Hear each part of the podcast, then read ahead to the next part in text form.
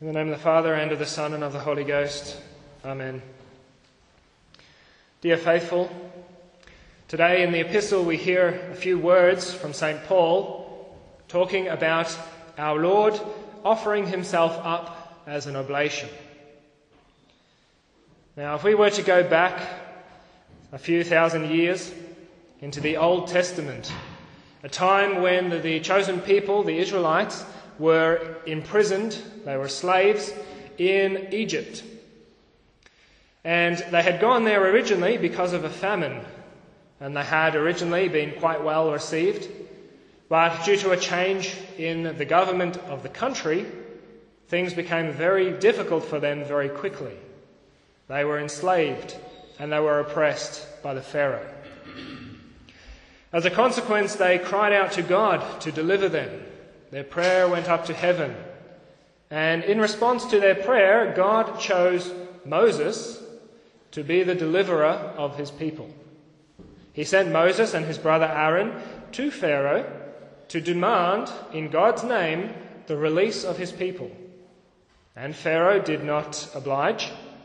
And so God sent the plagues. The ten plagues, which we know the plague of flies, the changing of all the water into blood, the frogs, the darkness, the hail. And finally, the last of the plagues was the slaying of all of the firstborn, whether mankind or animal. Now, this last plague was warned that uh, even though the Pharaoh had not given in before the, after the nine plagues, he said, There is one more to come, which will be the worst of all. And he was given fair warning. And in order to prepare the chosen people for this plague so that they would be spared, God gave to Moses a ceremony. This was the ceremony of the paschal lamb. Every family of the chosen people had to take a lamb, one year old, without blemish, a male, and they had to sacrifice this lamb on a certain day of the month and take its blood and put its blood on the doorposts. This was to be to the angel of death who would come to take the lives of all the firstborn. It was to be a sign that the angel was to pass over this house. And so, through the blood of this lamb, that house would be spared. Hence, the name of this ceremony is the Passover, and it is practiced by the Jews to this day. After the blood had been taken from this lamb, they were then to roast the lamb at the fire. They were to fix two sticks in the shape of a cross and there roast the lamb, and then the family was to consume the entire lamb. The night of the Passover, the angel of death came and took the lives of all the firstborn, but it spared the families that were signed with the blood of the Lamb. Now, as we know, this story of the, the Passover, this true story was but a type.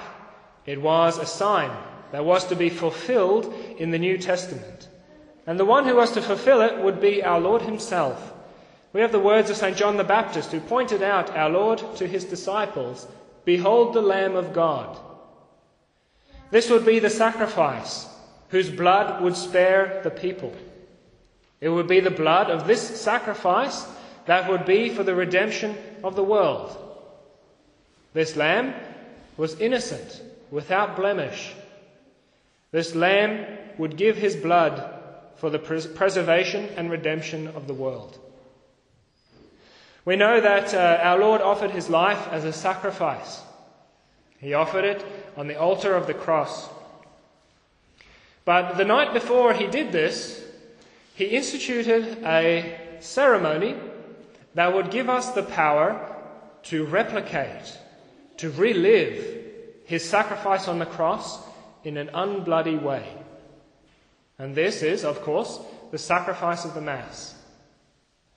Jesus gave to his church a way to renew his sacrifice of Calvary, so that we could, at no matter what time of history, we could apply the merits of our Lord's sacrifice to our souls. This was his last gift to his church to apply the infinite merits of Calvary, the satisfaction that he made for sins, the merits that he had merited for heaven, that we may apply them to ourselves. It is an article of faith that the Mass is a true sacrifice. It was declared such at the Council of Trent, where it says that the Mass was instituted by our Lord as a sacrifice. And after declaring that the Mass is a sacrifice, she says that anyone who says to the contrary, let him be anathema. The sacrifice of the cross was our Lord Himself offering Himself to His Heavenly Father. And this is what happens at Mass. We have the same priest, the same victim, the same sacrifice. God gives us this sacrifice as a sign of His goodness. Uh, we know ourselves how much we are in need of a sacrifice. The need that we have for such a sacrifice comes from the fact of what is a sin. A sin is an infinite offence to God. How is it possible that we, such small and finite little creatures, how can we offer an infinite offence to God? And the answer is because the measure of an offence is taken from the dignity of the one offended. And God is infinite. And so we are capable of an infinite offence, but we are not capable of an infinite reparation. Reparation is measured by the dignity of the one who does the work. And as we are so limited, our reparation can only be very small. And so, God, in His goodness, He gives to us a means of making reparation for our sins by giving us the Mass, our Lord's sacrifice, relived on our altars. When our Lord instituted this sacrifice, it was in the context of the sacrament. We know that on Holy Thursday, our Lord instituted the Holy Eucharist. He gave to his apostles his body and blood as a means of, of supernatural nourishment. And so there is a very big difference between the sacrament of Holy Eucharist and the sacrifice of Holy Eucharist. The sacrament is something that, once perfected by the words of consecration, it endures. It continues on. We have our Lord's real presence as long as the bread and wine are there present. As long as the species remain, the real presence endures. But it's different for the sacrifice. The sacrifice is an action. It takes place at a very specific moment of the Mass. And once it is there, once it is done, it is finished. And this we know is performed at the consecration. Interesting to note that the priest who says the Mass, he is allowed to apply the merits of this sacrifice as he wishes. He may make this, say this Mass in reparation for sins. He may say it asking for a certain grace. It's up to the priest. But he is allowed to decide why he is offering the Mass up until the time of the second consecration, but no later. Once the second consecration takes place, the sacrifice has been offered. The intention cannot be changed. And so that is why the Mass, at that point of consecration, is the most solemn point of the entire sacrifice. The time when we should have the greatest silence, the greatest recollection, the greatest reverence for the ceremony of the Mass. Now, how does this apply to us? Every one of us here needs the Mass. We read in the Psalms that the just man, even though he be just, he falls seven times a day. Anyone who is guilty of any sin needs the Mass. This is the only way that we can repair sufficiently for our sins. This is the same reason why the church obliges us to come to Mass. Every Sunday and every holy day of obligation, we are obliged to come to Mass so that we may offer to God a fitting sacrifice, not just so that we can receive communion and nourish our soul and go away strengthened for the spiritual fight, but so that we can offer to God a sacrifice. There's a beautiful book called The Incredible Catholic Mass by Father Martin von Cochem. And a few words from this book are very relevant. He says, Hearing Mass does not merely consist in being present in person when it is celebrated, but in offering it to God conjointly with the priest. So when we come to Mass, it's not enough to just come and be there. We have to actually take part. We have to offer the Mass with the priest, this sacrifice of our Lord on Calvary to his Father. He goes on. He says, The Mass is a sacrifice, and it appertains to the nature of sacrifice that it should be offered to the deity. Therefore, those persons who fail to do this, either with their lips or in their heart, they do not derive half of the benefit from the Mass that others do, although they do fulfill the precept of the Church while piously reciting other prayers that have nothing of the character of an offering. So, although we might come to Mass and read pious prayers from our books, Although we may come and pray the rosary, we fulfill the obligation to attend Mass, but we do not offer to God the sacrifice.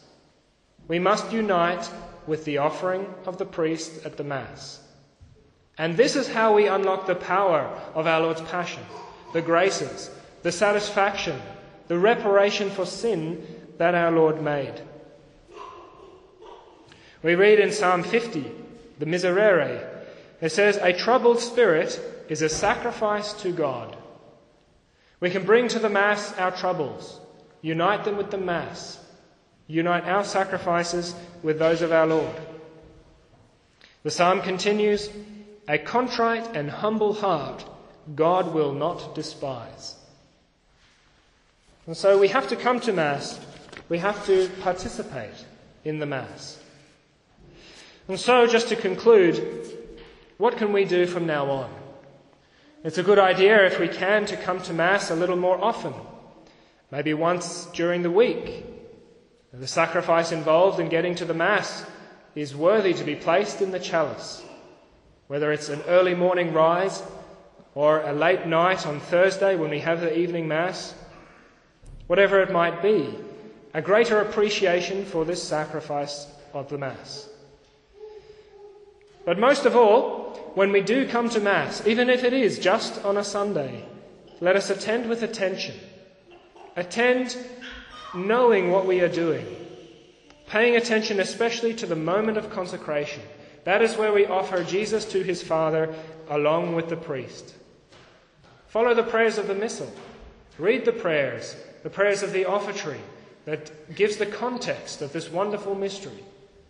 Read the prayers that apply the fruits of our Lord's Passion to your souls.